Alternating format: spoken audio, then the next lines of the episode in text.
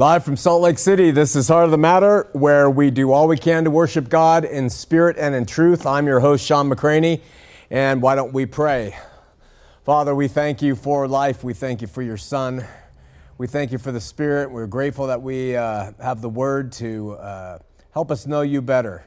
We pray that you'll open up our eyes and ears to you, Lord, as we seek you and uh, bless those who volunteer and, and participate in the ministry in a number of different ways. Help Derek to find the screw that just dropped out of a light, and uh, everyone's looking for it right now.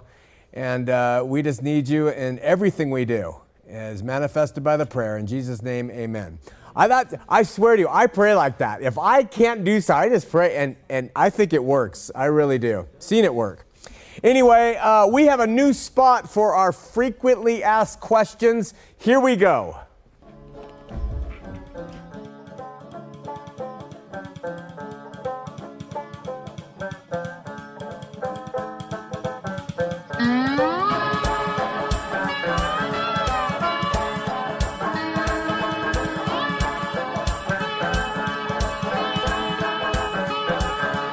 I read the King James Version, but I think any Bible that a person will read is acceptable because you got to get a Bible that you want to read. And the King James is tough for people, but I read what's called the Thompson Chain version of the King James. And the reason I do that is because there's no commentary in it. It's just the scripture cross referenced with scripture. And that way you learn the whole Bible. But any version is a great version if you'll pick it up and read it.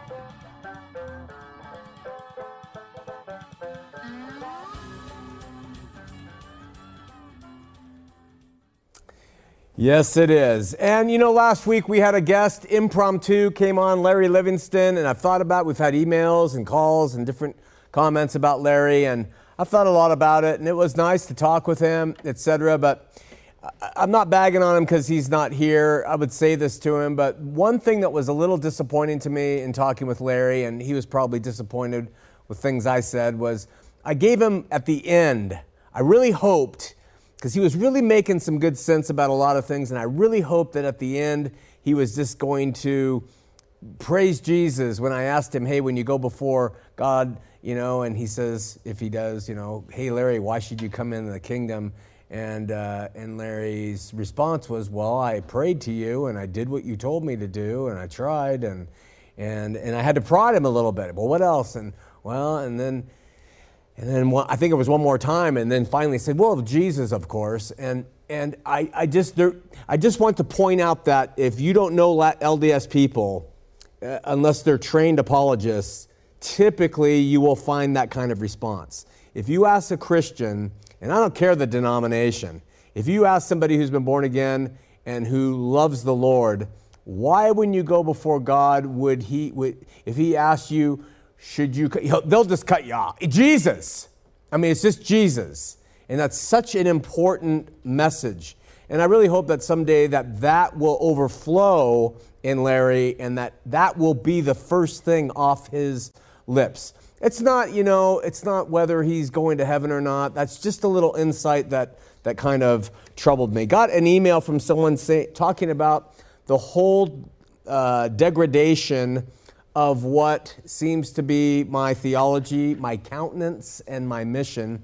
Um, this was from uh, a brother uh, who s- said this, and I read this email at 5:25 in the morning, uh, and I laid there in bed till 7:15. I, I, usually don't stay in bed that late, but uh, and I was talking to God about it, and I, maybe you do that. I realize that this is an opinion of me, but I, I really took that critique to heart because I get it quite frequently. You know, you're you've fallen away. You uh, your appearance, the appearance thing's always been there, and your theology and your mission, and why don't you go back to doing this? And so, God, you know, I've am I degraded? Have I degraded in these areas? Have I lost my way? And I'm serious. I'm talking to him. I, I want to know. And the email continued and it said, Don't think that Christ came to throw away the law. Uh, uh, instead to fulfill and as well in and through our lives, not to tear down and just make some mental based Christians alone. tearing through the Bible, trying to figure it all out. He's still a God of order, and from what I can see when I watch you, it looks like you're searching for order and almost leadership in some way or form, and you're banging on the bashing, banging on the Bible continually to try to establish and establish it to work for you somehow. The last paragraph made some sense to me because I, I, I know how James is seeing it, and I understand why he might be seeing me in that light relative to the Bible. I'll talk about that in just a second. He says, maybe you're realizing that you're not able to at this point to do this, so now you're just compromising and it's a message out of frustration. The Bible is not meant for you to use it in this way. The principles are eternal. I agree with that. He goes on, don't lean on your own understanding and you'll find your theology and other things will sort themselves out. It gives me a lot of advice. And he ends with maybe just take some time away from the Bible and pray and meditate on the Lord himself. He has a lot of different insights and uh, hard as it was to read in many ways, I appreciated the email greatly because it causes us to shine a light in the heart. It causes us to reflect upon what we're doing. And when you get them, you have to say, if you're, if you're seeking to really be right with God and with others, you know, where am I off? So I thought long and hard about this.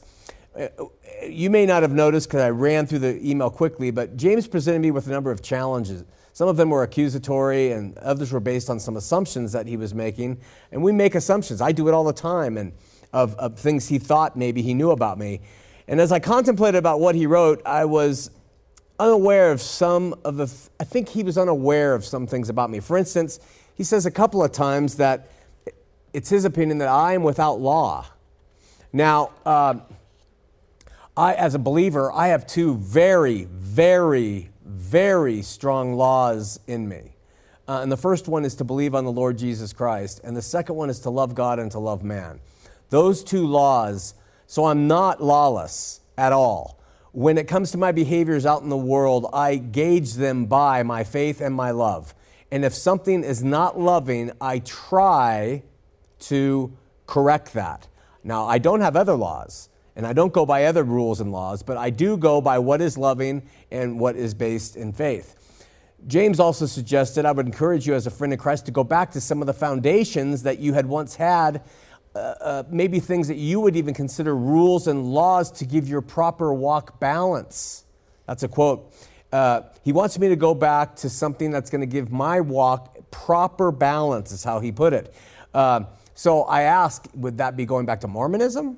That would probably, you know, outwardly make me more balanced in people's eyes. I mean, I would certainly look differently. I'd get the laser removal and I'd, I'd cut the hair and grow it normally and do all those things. So I'd get rid of this because that's satanic. And uh, I would do all those types of things that make people think that I'm good outwardly. Uh, or when I go back to Christianity, evangelical Christianity, you know, I'm still a Christian, but go back to my early years in Christianity. Let me let you in on a little secret. When I was LDS and also when I embraced evangelical Christianity, the laws and rules that were given to me in both of those institutions and approaches uh, made me more sinful and more arrogant and more fleshly, not less. Uh, the laws you are recommending, my brother, make us all sinners. It makes me especially a sinner. And so, in my present state, what you call degraded, right now, and I say this honestly before God as my witness, I have never in my life been less sinful and more close to the God of heaven in my life since I was eight years old, six years old. I have never been less sinful and closer to God in all of my walking life. Uh, my degraded theology causes me to worship God and His Son Jesus Christ more naturally and honestly than ever before. My degraded countenance is a reflection of my desire to just be what I am and just be that and not care about anything else. And finally, your confusion about the Bible, I have to admit. I this is how I see it and then we'll go we'll move forward. The Bible is the most valuable material possession outside of human beings that we have in this world as a map to the individual. I cannot stress the importance of that book in a person's life more. Never. But simultaneously, I will make it confusing and say it should never be used as a manual that creates infighting and arrogance. And so, at the risk of being paradoxical and confusing, that's the stance. I love it, but I hate it when it's misused. And I just think that, so we talk about that, and uh, that makes it difficult. Anyway, uh, he goes on and on. He writes a lot more, and I'm not going to cover it, but I just wanted to cover those highlights that James had to give in that email. And with that, how about a moment from the Word? And I heard, as it were, the noise of thunder. One of the four beasts saying, Come and see. And I saw, and behold, a white horse. Some people have asked, that's Johnny Cash reading the book of Revelation before he sings a song on his, you don't know the uh, album title? Uh, can't remember the album title. It's, it's one that he recorded uh, just days before he died, actually. Uh, so I want to present something really basic from the world. It's a reiteration, but it's, it takes the Bible to some limits here and that are often neglected or forgotten. All human beings, we are creations of God the one God. And this is important in the LDS dialogue. We are creations. He is the father of all creation. We are his creatures. Some people will use the term child, but we're not children of God by virtue of us being created by him. There's a way that we become God's children that's really made plain in scripture. Galatians 3:26 says, "For you are all the children of God by faith in Jesus Christ." We are not born his children, we are born creations. We become his children, God's children, by faith. So, by looking at his son in faith, all people can become the children of God. Okay? And then Paul writes in Romans 8 17, and if children, then heirs, heirs of God, and joint heirs with Christ. Joint heirs with Christ. I, I talk about it a lot because it's really overlooked if we if so be that we suffer with him that we may be glorified together. So this suffering that's required to be a joint heir with Christ is made possible by and through the spirit working on our flesh. Our flesh wants to do something. The spirit tones us down. The spirit says love others. Don't be selfish. And we're suffering when we do that. We want to retaliate. We suffer and hold it. We want to get vengeance. We suffer with that. Uh, but we are empowered by our belief to become sons and daughters. We are empowered. John 1:12 says, "But as many as received him, to them gave he power to become sons and daughters of God, even to them that believe on his name." That is given to us by our faith. We are empowered by the Holy Spirit to do what? To suffer. And through that suffering, we become joint heirs, we become sons, we become daughters by dying to the flesh and living to the Spirit. This power to become sons and daughters of God is a very different thing from being a child of God. And there's a marked difference between them in Scripture. Between a child, teknon, that's what you're called when you believe on Jesus, and a son, huios, which is a very different Greek term, and they mean very different things. So I'm going to use uh, Paul. I think I hope I haven't done this on the show before. Galatians 4:1 lays this out really beautifully. We did this in campus a number of weeks ago. Now I say that the heir, as long as he is a child, differs nothing from a servant, though he be Lord of all. Do you understand what he's saying there? That when, a, when there is a, a child who's a child of a king, and that child is the heir to the throne, as long as that child is still a child, he is under servant's cares, care, and he is not sitting on the throne. He goes on and says, But this child is under tutors and governors until the time appointed by the father of the child, the king. Even so, we, when we were children, were in bondage to the elements of the world. But when the fullness of time was come, God sent forth his Son, made of a woman, made under the law, to redeem them that were under the law, that we might receive the adoption of sons. So, and we are given the power to become those sons under the governors and tutors, is what Paul is saying.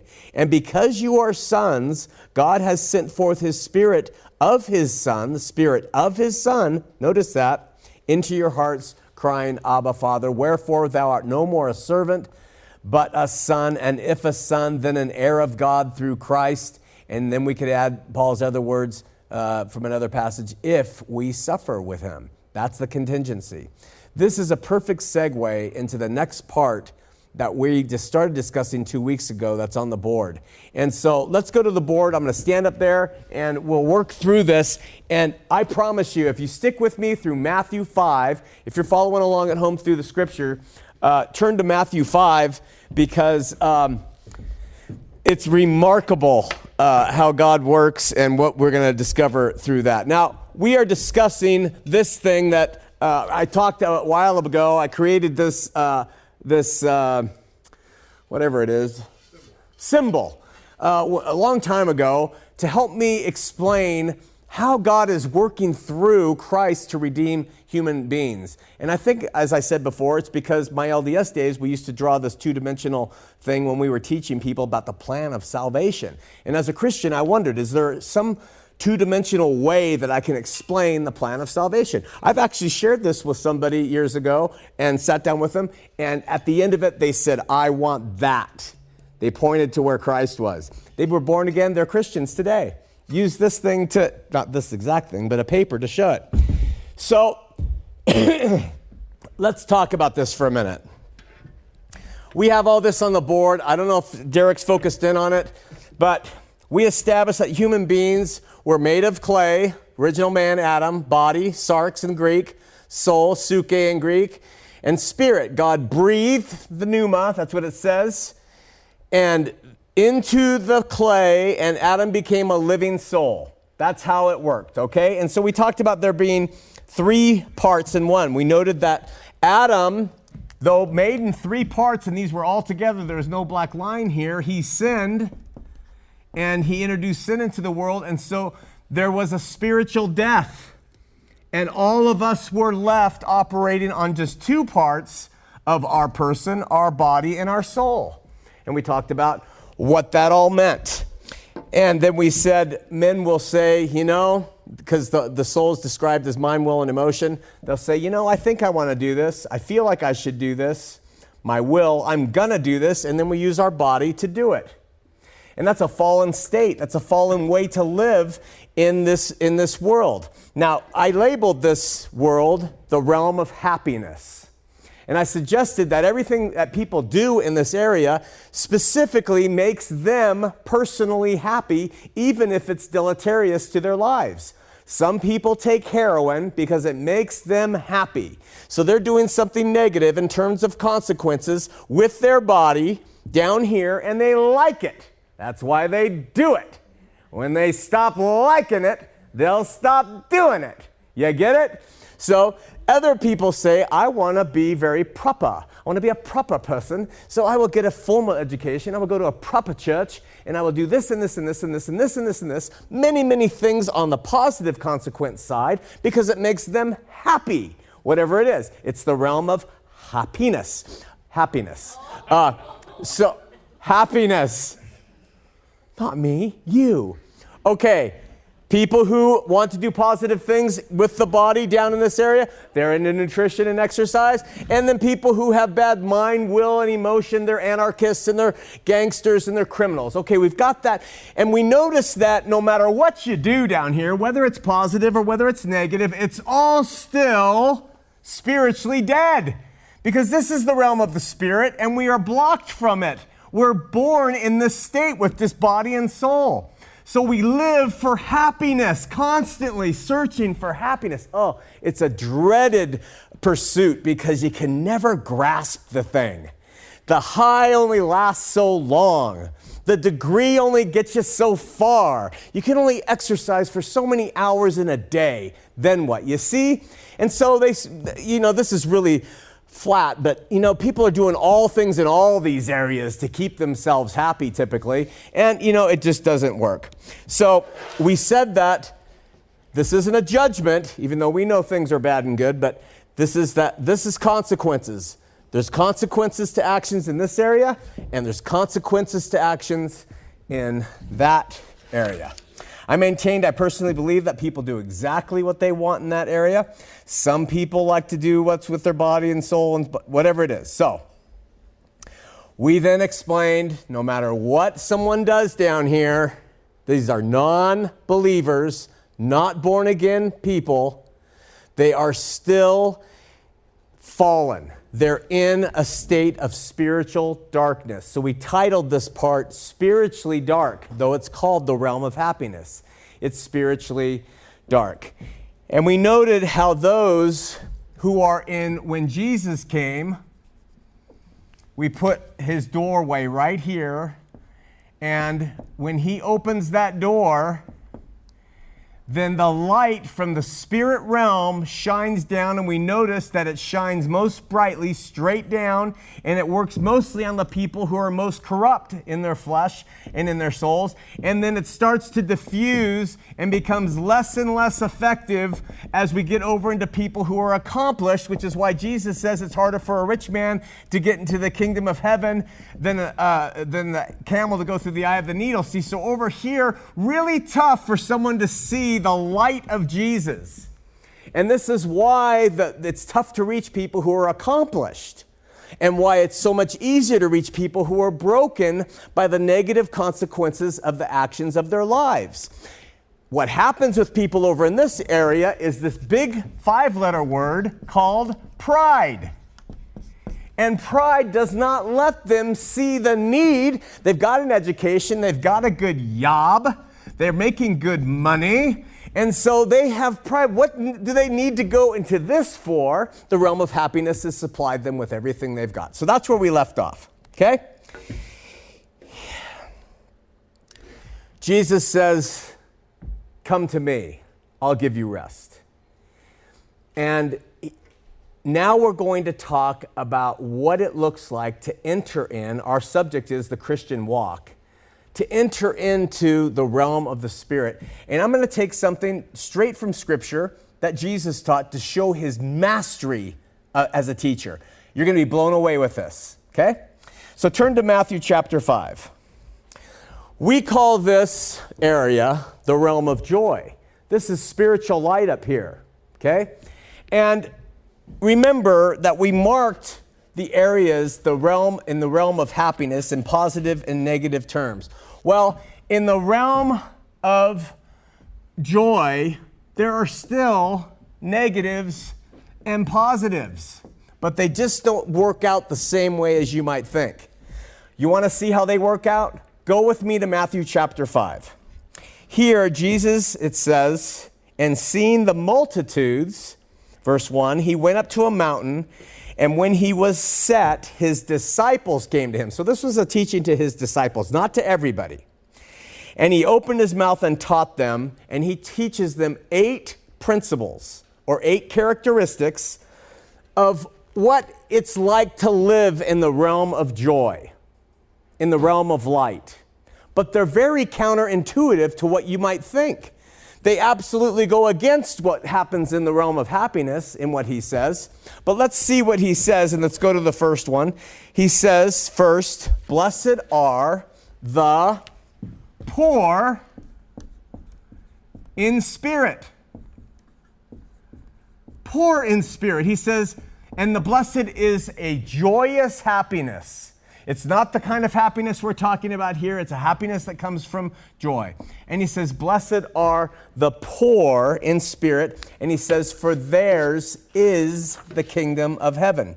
Now, the Greek word for poor here is patukos, and it comes from the word of a beggar and a pauper.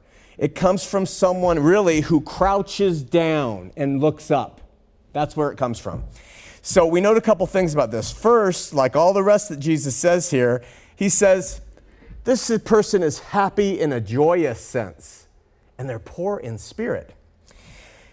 And we also note that he says, Theirs is the kingdom of heaven.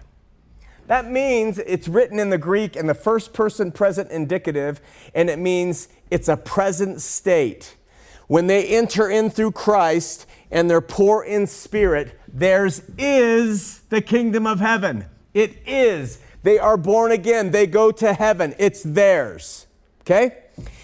And finally, we note that it's not really a positive saying, is it? So I've put it over here on the negative side because it's a it's kind of a loss of some sort. We're like beggars. And that's not a real natural place to be, especially coming from life down here. We're not used to wanting to be beggars. We want to be something better. But here, he says, Blessed are those who are begging God for spiritual things. It's a beautiful little thing. Got that? Number two, blessed are they that mourn, for they shall be comforted. Now I'm putting mourn, of course, on the negative side because it's there that that we are suffering somehow. We are mourning and we are experiencing a loss. The word means to grieve. He says, Happy and joyful are you in this state. You've received Christ. You've come out of a life of crime and drugs and whatever else. You've entered into the spiritual walk. And he says, Blessed are those who mourn. Perhaps they are mourning over the time they spent in the world or their lives beforehand, or maybe they're mourning of the loss of friends or an occupation or job for receiving Christ. Who knows? Walking from the realm of happiness can be a mournful experience for some people because they had things going down here that they thought was good. When they enter here, sometimes it doesn't sink in yet how valuable this realm really is. Now, we note here that Jesus says theirs is the kingdom of heaven for those who are poor in spirit. But those who mourn, he says, shall. It's a future tense, it's not immediate. And he says, they shall be comforted. Okay? So there's a promise in the future of the morning that comes here, but it's not an immediate promise. This is the only immediate promise we have so far is the poor in spirit. Then he comes right out and he says, Blessed are the meek I'm going to put it over here under the suffering loss because the meek again shall. It's a future tense. And he's saying they shall, not that theirs is, but he says those who are meek, they shall inherit the earth. Christian meekness comes with a future promise, and those who possess it shall inherit. Shall, Dodie, shall inherit the earth. Now, I would suggest that becoming meek is a sign and symbol of the Spirit abiding and beginning to reign. Okay? The person who starts to get here, and I think we're seeing an order here. I think we've been poor in spirit. We've come out of the world. I think we've mourned a lot. I think we're starting to say, you know, I got to meek it up here. I am not all that. In fact, I'm finding that my walk in this is, is not as hearty as I thought it was. I'm beginning to become meek, and Jesus says, they shall inherit the earth. And so I place it on the loss side. At this point, we're discovering, I would suggest, an order that Jesus is presenting these in. It's not arbitrary, it's not just a laundry list. He's teaching us something. And he's teaching us about the Christian walk, about how it goes. All right? Blessed are the poor in spirit. Then blessed those who, are, who mourn, probably because they've been poor in spirit and they're looking back at the evil they've done or some kind of loss. And then blessed are the meek, perhaps because they've been mourning and they've been poor in spirit. Now they're meek. We are witnessing in and through these descriptions a deconstruction of this world in the flesh. It's starting to fade away a little bit. Okay? Once in place, I believe Jesus now, he's going to start building us back up. He says, you, you enter into this, you're going to mourn, you're going to be poor in spirit, you're going to be meek. And this is flat and, and two dimensional. It has three dimensional sides to it. Don't take it literally. We know a lot is going on at the same time, but in this teaching, he's giving us an order. So now he says, the next one, what is it? Blessed are those who do hunger and thirst after righteousness. That's a positive action. That's an add to. That's doing something. And he's saying, you're, you're hungering and now you're thirsting. You've already been here. You know that you need more. You can't go back to this. You don't want to exit back out the door and drop down, though we do. You don't want to go back into this realm. So, blessed are those who now, after they've done these things, they're starting to hunger and thirst for righteousness, replacing all that they were about before. And this stuff, none of it is righteousness. Understand that when you're spiritually dead, it doesn't matter if you're here or it doesn't matter if you're here. You're dead. Okay? So remember that. We're hungry and thirsty. We've been poor in spirit. Something was totally absent from our lives down here righteousness. Now we start to hunger and thirst after it. After that, Jesus gives us number five.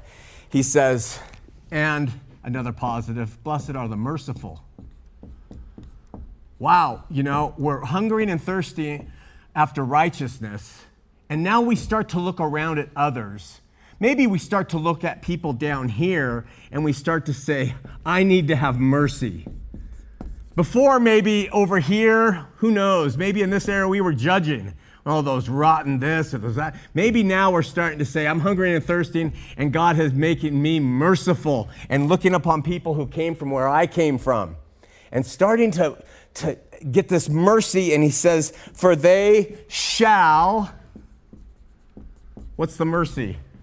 They shall obtain mercy. They'll obtain the very thing that they have. This is a shall as well, it's future tense. So, two more shalls, it's a future tense. We've hungered and desired righteousness, and in doing so, we've seen the importance of mercy because our righteousness is as filthy rags. And they were once again promised to receive mercy in the future because we've embraced mercy. And Jesus says, Joyously happy are you for doing it.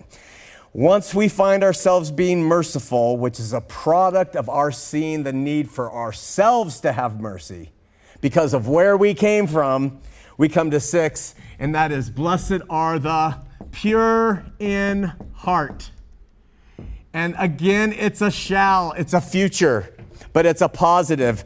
Now God is starting to work deeper. And, and, and we're not just hungering and thirsting for righteousness, and we haven't just become merciful in our actions. Now He's digging deep. Now He's purifying the heart. Now He's getting rid of the mind, will, and emotion, the fallen stuff that put us in here. He's starting to take it away from us and he's starting to help us see. Look at here is the purpose of being a Christian. And he lays it all out. He brings a true valiant Christian plus, plus, plus. I've, they've lost, they've grown, they're really good. And then he brings the number seven and he says, Now blessed are the peacemakers. They shall see God and it shall. Again, another future promise. Be, they shall be, ch- be the children of God, excuse me. They shall be the children of God. So we have seen a progress here. You don't become an automatic peacemaker when you're a Christian. It takes time before that sinks in. If you've come out of a former faith like I have, I was not a peacemaker for a long time. And it was wartime with everybody. But slowly but surely, the Spirit is working in us, and He gets it going and we become pure in heart. And when our heart has been pure, we start to want to make peace with everybody. You start to want to say, we don't need to have these differences anymore. We can break this down. You've seen that happen even to me on the air and what I've, what I've gone through. And I didn't follow this like saying, okay, I got to do this next. It's just happened, right? So if Jesus stopped here, we might just all think, well, we've arrived. I'm just the greatest peacemaker and I can do it, and I have the Christian walk down.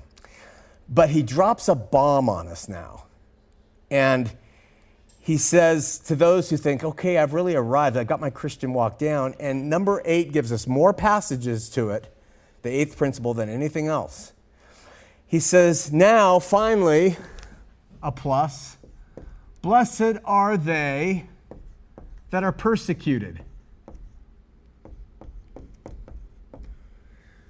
And he says, for righteousness' sake, for theirs is the kingdom of heaven. And he says, Blessed are ye when men, sh-, he goes on. when men shall revile you and persecute and shall say all manner of evil against you falsely for my name's sake. Rejoice and be exceedingly glad, for great is your reward in heaven, for so they persecuted the prophet, prophets that were before you. This is the height of the Christian walk. I mean, we've suffered loss, we've mourned, we've been poor in spirit, we're meek, we have grown, we've hungered and thirsted after righteousness, we've become merciful, our hearts have become more pure, right? And we become peacemakers as a result. And at this point, it's as if Jesus says, okay, let's put it all to a test now. You're really doing great. Now let's have someone start to persecute you. Let's have people start, probably people from the faith, start to pick on you and persecute you for righteousness' sake. I suggest that this is the true test of the Christian when ye, you and me are tried and tested for doing the things that we believe are right and righteous with God, and we're persecuted for it, and, and then we are left when men shall revile you and persecute you and eat and all manner of evil against you for his sake. And at this point, many people fail. And what happens when they fail? a Christian, after they fail from being persecuted, someone persecutes them for righteousness' sake, and the Christian tells them to F off. What happens to that Christian is they drop right back down here and they're poor in spirit again. And they're, oh, God, help me. I can't believe I told him to F off. And they begin to mourn. And we become meek again. And we start to come up and we start to hunger and right and we move back up and he does it again and he does it again, and he does it again, sometimes with trips down here. And he does it again, and he just keeps going. We see the infinity sign there, working us, getting to us, helping us not to make so many trips down here, helping us to realize that ours is the kingdom of heaven if we're persecuted unto death. If we reach that level, our is the kingdom of heaven, but it's no different than us when we entered into the kingdom when we were poor in spirit. There isn't a meritorious system going on where he's saying, okay, great rewards for you, you got here, and you here. Ours is the kingdom of heaven when we enter, and ours is the kingdom of heaven if we suffer persecution for his sake. It's the same, but he is trying to grow us in our Christian walk through this means. The goal using this form is here. It's the northeast quadrant. And it's the area that I call, I call this thing the fourth dimension Christian. That's what this is. Next week, I'll explain what, how those dimensions work through this, and then we'll wrap it up and the year talking about the Christian walk. Let's open up the phone lines. What is the phone number? 801 590 8413. 801 590 8413. And while the operators are clearing more calls, let's take a call from Keith from Elizabethtown or Elizabeth, New Jersey. Keith, you're on Heart of the Matter. Hey, Shawn. How are you? Good. How you doing? I'm good. I'm good. Uh, I just want to thank you. Um, I'm part of the LGBT LGBTPI community, and I've taken to heart your teaching that we should be led by the Spirit personally, and not by, uh, not by law and by other men teaching us. So after searching the scriptures and praying, uh, my three sisters and I are getting married, and we're moving to the Netherlands to open an after-birth abortion clinic. Uh, Christians used to tell us that we were wrong, but after listening to you discuss being led by the Spirit personally without listening to others and uh, being uh, taught by others. Uh, my sisters and I feel very confident in this course of action. So uh, we, we just want to thank you. You're welcome. You've been given the freedom by God to do what you want. You're a follower of Christ. Yeah. You have a Bible. You read it. You're responsible before Him. You interpret it that way, I, and everything. My sisters and, and yeah. kill babies. Eh, that's that's your prerogative. I mean, I don't wow. see. I don't. Wait, this isn't a true story? this is ridiculous. It's illegal. Why? What do you what do you what do you want me to say? Wait, wait. What do you want me to say? Hey, you need to stop what that Paul, right now. What Paul said. What Paul. You Paul, read. You read. Wait. you read what Paul says, right? You believe and you read what Paul says, don't you? Yep, and he, he kicked people out of the church for the very thing I just you just uh, applauded. Let let us play this all the way out, Keith. You said uh-huh. that you are a believer and you read the word uh-huh. by the Spirit. I have nothing to say to you. Nothing. So you have anybody claimed. can do anything. What anybody will I do? do? Anything. They can murder babies and they can have. They do anyway. and you're saying it's okay. We. I'm not saying it's okay. I say it's between you and God. So you're, no, you've absolutely. No, there's no consequences, right? What's that? Oh, there's I mean, consequences. Communicated. There's Paul, consequences did, right? to everything we do.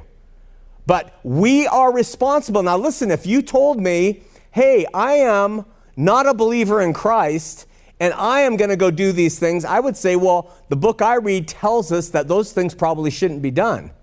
But you've told uh me, you've told me you're a believer in Christ who reads the Bible. I'm not going to, who am I? Shawn McCraney sitting here, I have the right to say, wait a second? Because what happens there, Keith, is then everybody says, wait a second, to everything everybody does along the way. Let's get rid of your extreme example and let's just talk about someone who says, what if I say we need to be baptized by immersion, darn it? By immersion. There's going to be people uh-huh. who are going to say no. The Bible says. That's my point. Uh-huh. I, yeah, I think, I think yep. you've actually helped me prove my point. Not at all. Not at all. How have You're you proved the, difference? Paul. You're doing the exact opposite of Paul. You're not following the scriptures. Wait a second. Pretty obvious. Wait a Other people notice this call. This is absurd. No, wait. Give me the absurdity of it. What, what is absurd about it that you have told me you're a Christian, you've told me you're led by the Spirit, and that you read the Bible? Where's the absurdity okay. in me saying, have at it, buddy? You say you're a Christian and you love Jesus and you read the Bible and you're going to do that? That's your choice. I'm uh-huh. not the Gestapo. Huh? What? So if, if they, what, what's this? What? Okay, let, let's say the terrorist out in Berlin, we found out he was a Macranius Christian, and uh, he was following your, your teachings. He said, I can do whatever I want now. I, I, I read the Bible and led by the Spirit. I want to mow down, mow down people in Berlin. You say, okay, well, you claim Christ and you read the Bible. Wait, you're led by the Spirit. Wait, do who, as you will. Who is this person in Berlin? I didn't, I didn't catch that. Berlin, the terrorist attack that just happened yesterday in Berlin. Oh, I see. If the guy I, was a was I, a Christian, said, "I'm led by the Spirit. I can do whatever I want." You can do you whatever say, you well, want, you brother. Claim, That's the Christ point. you read the Bible. You you can you, can that guy can do whatever he wants. He can have at it. I don't have the uh, right okay. to. What What do you mean? Okay. But, what can I do to stop the guy in Berlin from claiming to be a Christian and go and kill people? Uh-huh. What can I do? Well, you do it. Well, this, the scripture is the excommunicated people. You're, okay, so I'm going to sit over here and excommunicate somebody from what? Well, that's the real question: is who has the authority to excommunicate, right? What would that do? Excommunicating that person. What's it going to do? You are just playing church. You're just assigning all that stuff still to something you think is viable and that there's, we're all getting along and it's working. It's not working. It never has worked. Oh, no, in, in the scriptures, you see people who split off and uh, heretics who went off their own way, and they went off and they faded away into the dustbin of history. And the church wh- itself has remained around forever. There's my point. The church has been around for 2,000 years. The heretics we don't have we don't have people walking around. You know, we you don't see. Uh, Nestorian Catholics, you don't see Calvinist Catholics walking around, and you don't see uh, Catholics, the Pope saying it's okay to have sex with your sister. So you're what you're doing is you're preaching to me the value of Catholicism. Uh, I'm preaching the value of the scriptures. And that, wait a minute. Wait a minute. You're pre- wait. Aren't you preaching? Wait. Aren't you preaching the value of Catholicism over Protestantism here? Yeah, the Catholic Church you is are. the church founded by Christ. The Protestants yeah. split off in the ah. 16th century. So what you're saying is that because the Catholics you split off from the Protestants. Because you split the, off from the Protestants we, five years ago. Because the Catholics have established councils to determine what is truth. What you're Acts saying 15, is yeah. that's a superior Acts way. 15. What? Yeah, it's, it's the way set up by the scriptures. It's uh-huh. in Acts 15. okay. That's yeah. And we see in the scriptures. And, and, how has that worked for the Catholics, Keith? Excellent. How, Excellent. how has it can you worked? Show me, can you show me a Nestorian Catholic? I can show you a Nestorian Protestant. I can show you a Nestorian. I can show you any type of Catholic. You can't show me Arian. Sure. Sure you can. But here's the deal. What has it done for the Catholic institution?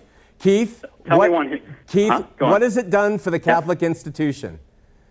I mean, was What is has that what done? uh, uh, what has this council and their determinist views of how things should be, because men can't decide for themselves? What has it done? Well, it's created the Eucharist. It's created worshiping Mary. It's created infant baptism. Don't worship Mary. It's Don't created. worship Mary. Okay, okay. Let's catch me on a, on on something that we can debate here. You don't worship Mary, Uh-huh. but you certainly do hold her in a place that is not scriptural. You call you call other people father in your church when Jesus plainly said don't. I mean, I could go on and on. And, and what has it led to today? Are those are wait, those Paul- guys who are following Paul your called himself father. Wait, are those Paul called himself a spiritual father. are Go on. those guys? Yeah, you have an answer, I know. But are those guys under the Catholic rule of councils and order? Uh, are they the ones molesting all the boys? It hasn't worked. Actually, we have no, All no, the uh, we have a abortions the nuns had, it hasn't worked. Protestant clergy. Look it up. Uh, Carol Shakeshaft, Shake Shaft was commissioned by the Department of Education to investigate that, and we have lower rates of abuse. Oh, well, okay. Look at the whole point is this. Keith. Keith, the whole point is you've called and you believe that the answer is in institutional councils from, from groups, I'm guessing, Like the like the Catholic Church. Not the Bible. The Catholic Church doesn't use the Bible. The Catholic Church is further from the Bible than the Protestant Church. have a Bible if it in- wasn't for us. in terms of Bible. I'm not saying we wouldn't. Together? I'm not saying we was, It wouldn't. was council. It was councils that put your scriptures together. Your councils have done nothing but bastardize the Bible. They have taken God and they've made him a trinity. Your councils have done Yeah. nothing to help the cause. Your councils have polluted the truth. So I'm sorry, everything that you've brought up, even with your trick at the beginning, has been a fail. I'm sorry, Keith. No, not at all. Other people are going to notice this, and it's probably going to go around the internet that you just accepted polygamous, incestuous people bombing Berlin. This is crazy. Accepted? Whenever you go Wait, this accepted? route, this is the, this is where you end up. Accepted? This is where you end up when you go. Wait, wait, Keith. Accepted? Accepted? Yeah, yeah. You No, said you I just said there's nothing I can do. I'm having sex with my sisters and having after-birth abortion clinics. What can I It's do? okay if I call myself a Christian. What can I do? You could say I'm not. Let, let me, let me, let me, oh, wait a second. Oh, now we're going to say who is and who isn't. I love that game. You know, within this room, not tonight, but in the room of a congregation of people, you know, we have people who have done some pretty heinous things the night before coming to church. And they're on that cycle where they're poor in spirit that day rather than uh, up on the other side. Is it my job to call them out for what they did the other night? Or is it my job to them to repentance, yes. You know You what? should repent Yeah, yourself, yeah. yeah. You should repent, my brother. This, this all- I repent. Trust yeah, me, I know. repent. It's really easy to say it, isn't it? Of course I repent. Yeah, say I repent. Look, it, it's all by the Spirit, my friend. It is not by councils and it's not by the letter. It is by the Spirit, and the Spirit is love and long suffering, the fruit of the Spirit. It's a false dichotomy. The it's a false dichotomy. it's not a false you're, you're making a dichotomy It's between the the Spirit only and God leading people writing scriptures and uh, interpreting them in the councils. I think I won it. I, I do. I, I, I'm going to be like Donald Trump here. I think I won this one. Uh, uh, yeah. Yeah, Hey, right. brother, thanks for the call. See ya. Uh, anyway, interesting. Interesting that Keith. Uh, it's a really intriguing thing because if you allow yourself, I know the knee jerk reaction. Come on. You know, I'm going to live with my three sisters and we're going to have abortions and do this. I know the knee jerk reaction. Well, that's just horrible. Well, of course it's horrible. You know, we're not talking about what's horrible and what's not, what's sin and what's not, what's accepted and what's not. I believe in teaching the scripture and what it says. What it says is sin, I teach is sin. But there is a difference when it comes to dealing with people who claim Christ, say they know and love Him, say they have the Spirit, and say they read the Bible. I cannot determine for them, and no one else can either. Not the guy up on North Temple, not the pontiff in the Vatican. No one else gets to say this is how you need to understand that because they're all at odds with each other. We are responsible. If someone has truly the Spirit, if someone truly has received Christ, if somebody truly reads the Bible, I leave it up to God to be able to move them in the proper places. And along the way, most of us, if not all of us, stumble and fall. And we go to the abortion clinic, maybe, or we pick up the third sister wife for an occasion, and we go back, whatever it is. I'm just using as an example. We, whatever it is, it's all sin, and that's the point. All right, that was a good call. I, I, I liked it. Um, let's go to. Um, I wanted to pass along something that you touched on a little bit regarding the fire of God. I'm going to show two passages that I believe show that the fire of God will save every man. Now, just want to say I am convinced that God will save every human that ever lived and will live. We are all saved from the lake of fire? Nope. We are saved from the law of sin and death, Romans 6:23, Romans 8:2. I really see it just as a matter of timing when all will experience the scourging of God's fire and then become fellow heirs with Christ. He takes it to an extreme. I don't agree with the fellow heirs with Christ part, but he takes it there. His judgment produces righteousness, Isaiah 26, 9, and in the end, his mercy triumphs over judgment, James 2:13. I do love that. Here are the passages I pray the Spirit will guide. It's from Jordan in Oceanside, California.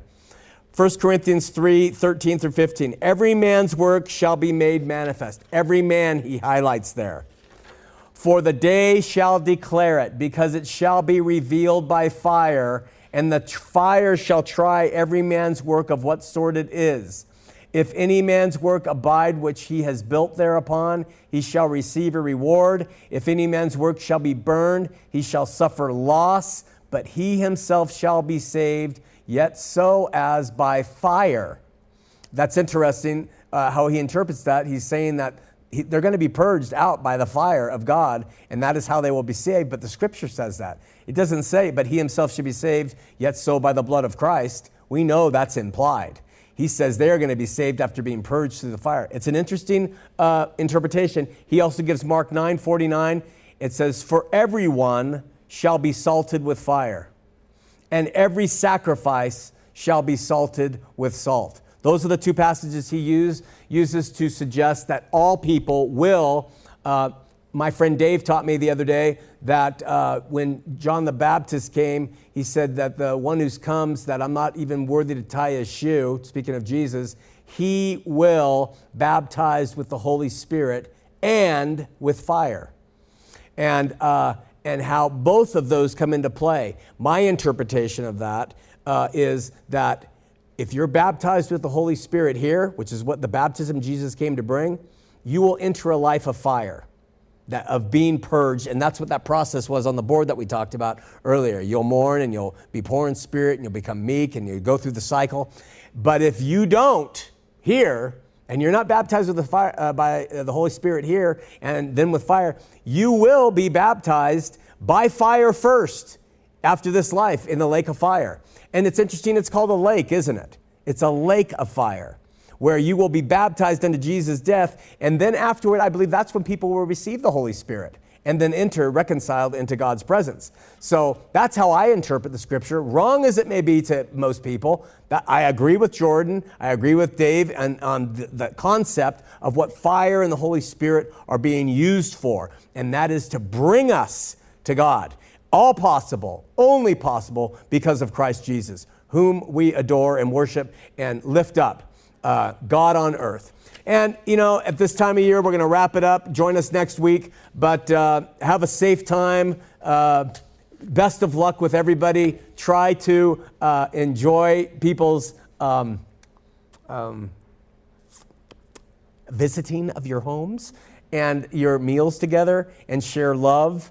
And uh, don't bash, try not to bash people over the head with repentance and Jesus and just show them the love. Uh, someone calling now, but we're out of time. We'll see you next week here on Heart of the Matter. I'm on a ride, going nowhere. I am an existential cowboy on the wind, and I won't be